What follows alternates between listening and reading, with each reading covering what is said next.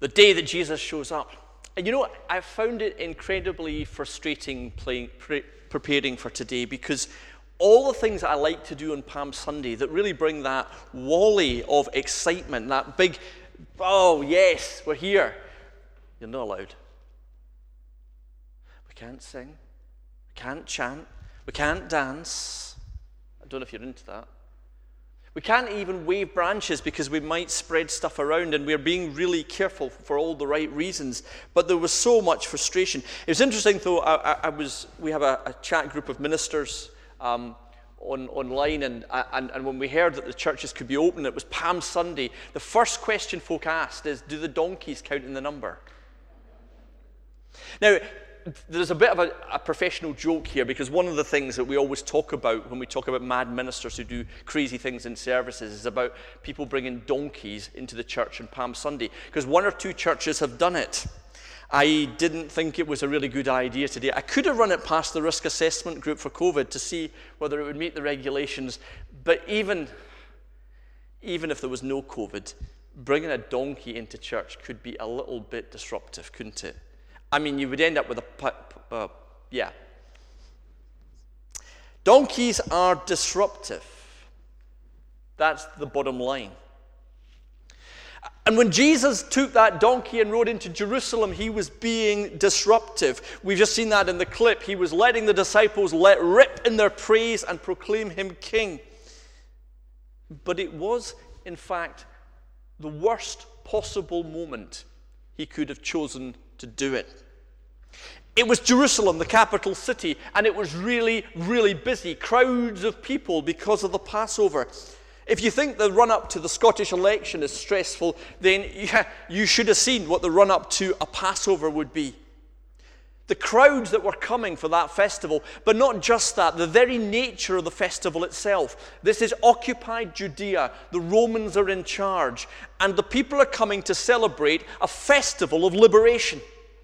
They're coming to remember how their God turned up and dealt with the oppressive Egyptians. Well, if you're a Roman, you're nervous about all of that. It's just waiting to explode, and it had exploded in the past. Like a football match in the middle of lockdown.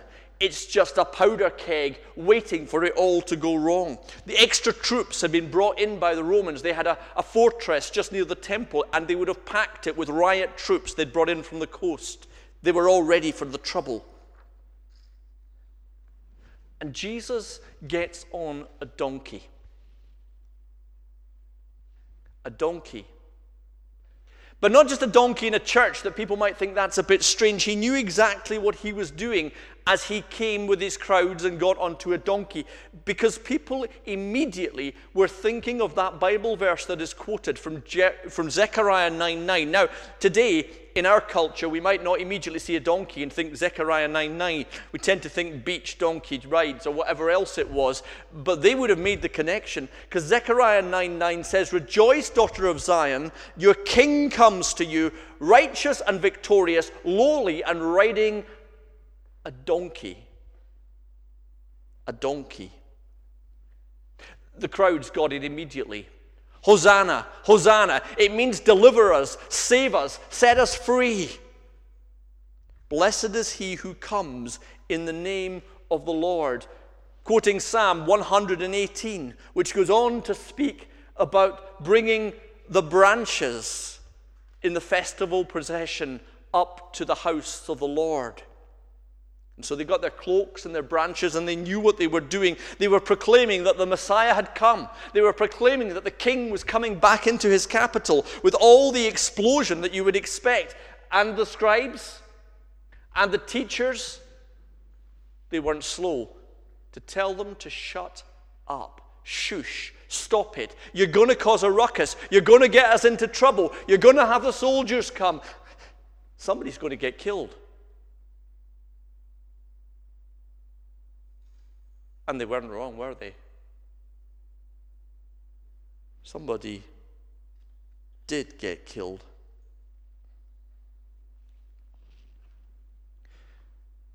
The strange thing that I always struggle with with church is this that we celebrate a Lord who was the most disruptive force in the whole of history. And we do it with ritual and order and never change anything and don't upset anyone. And you better not move that flower vase because somebody won't like it. Jesus came as king in the line of David, and he came to take charge, and he came to turn the world upside down again. It was always that way, that disruptive claim, claiming to be a king in the middle of a rebellious people. It would happen in the years that went by. As the Romans persecuted the Christians and put them to death in the arena, they didn't just do it for sport, they did it for a particular reason. And that was because these Christians were dangerous. These Christians said Jesus is Lord. And Rome was all built on a different statement Caesar is Lord.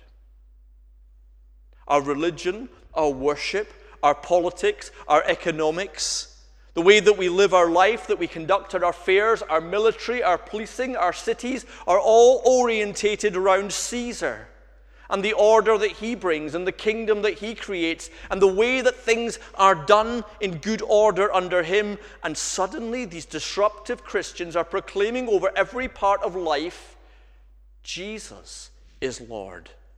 Not just Lord of the religion but Lord of the body, Lord of the life, Lord of the family, Lord of the politics, Lord of everything else in this world, that He comes over to reign. Our loyalty is to Him. It was a revolution, and the Romans recognized it in a way that today the church so often fails to.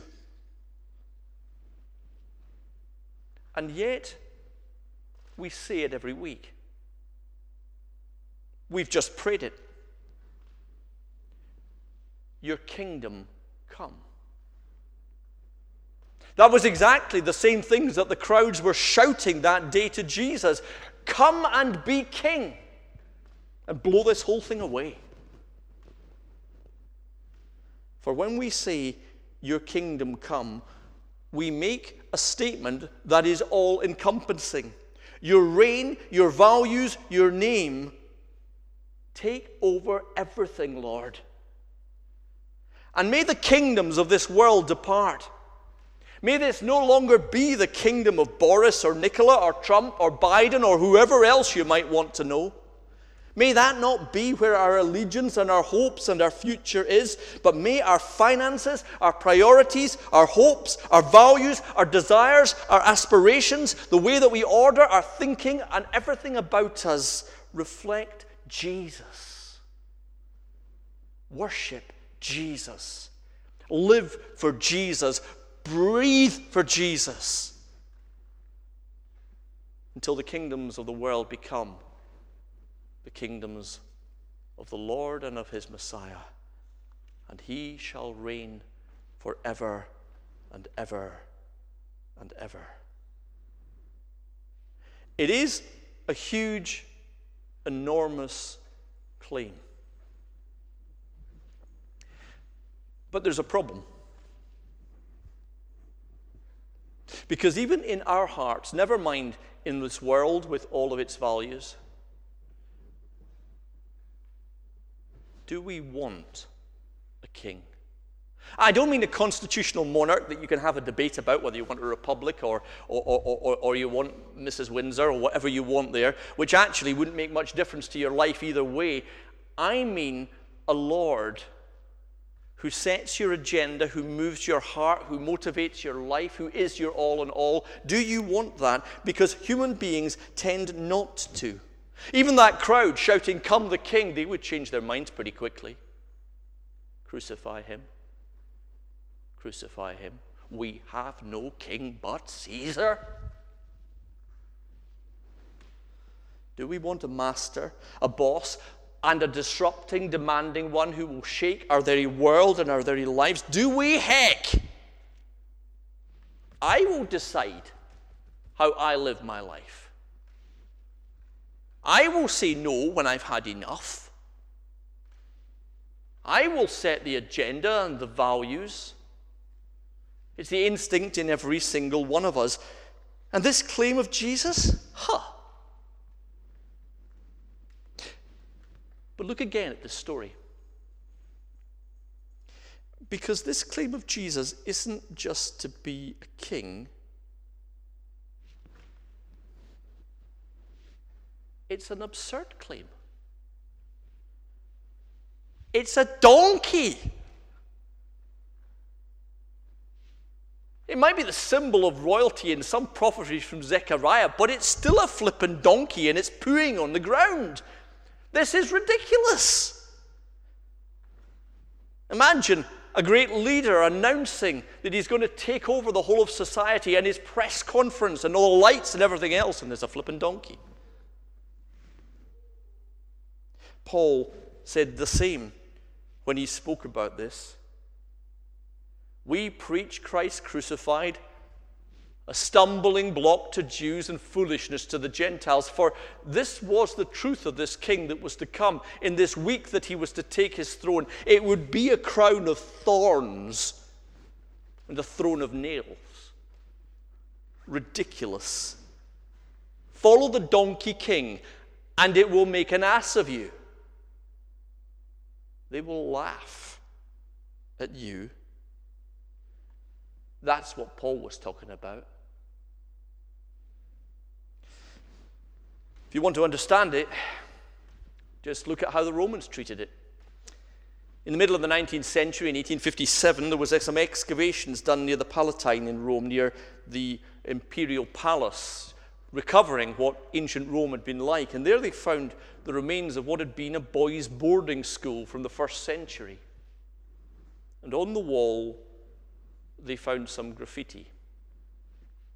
The graffiti was like what you would expect boys to put on the wall when they write graffiti. It was rather rude, it was abusive. Here it is. Sorry if it's a bit raw. 2,000 years old. It is a picture of a naked donkey on a cross. And below it are written words which translate Alexamenos worships his God. You can just feel some young Christian boy being mocked and abused because you follow the God that died on a cross as a criminal, the donkey God, the ridiculous God that no one takes very seriously at all. And as they ridiculed him, they ridicule you and they ridicule us. But Jesus very deliberately chose the donkey. The Lord very deliberately prophesied years before through his word that he would choose a donkey. Why? Because this king that comes to rule over the world and demand our allegiance comes in a way that no other power on earth has ever come. Humble and humiliated. Broken and ridiculous, praised only by children and ignored by authorities, taking on all the ridicule that we feel. The thing that we want to avoid when we take mastery of our own fate, being held in contempt and giving his all as he died for us in the week that came upon the cross. We want to be our own boss. We want to be our own king, our own ruler, our own center of everything. But the one who comes to make a claim on us as our king comes as the one who did none of those things himself, but emptied himself and took on the cross and took on the ridiculousness of it, the pain of it, and changed everything. For if we will follow him, not only will he become our king. But we will realize that all the reasons that we wanted no king don't apply to this kingship. For he set aside the pride and the me first and the I'm all right, Jack.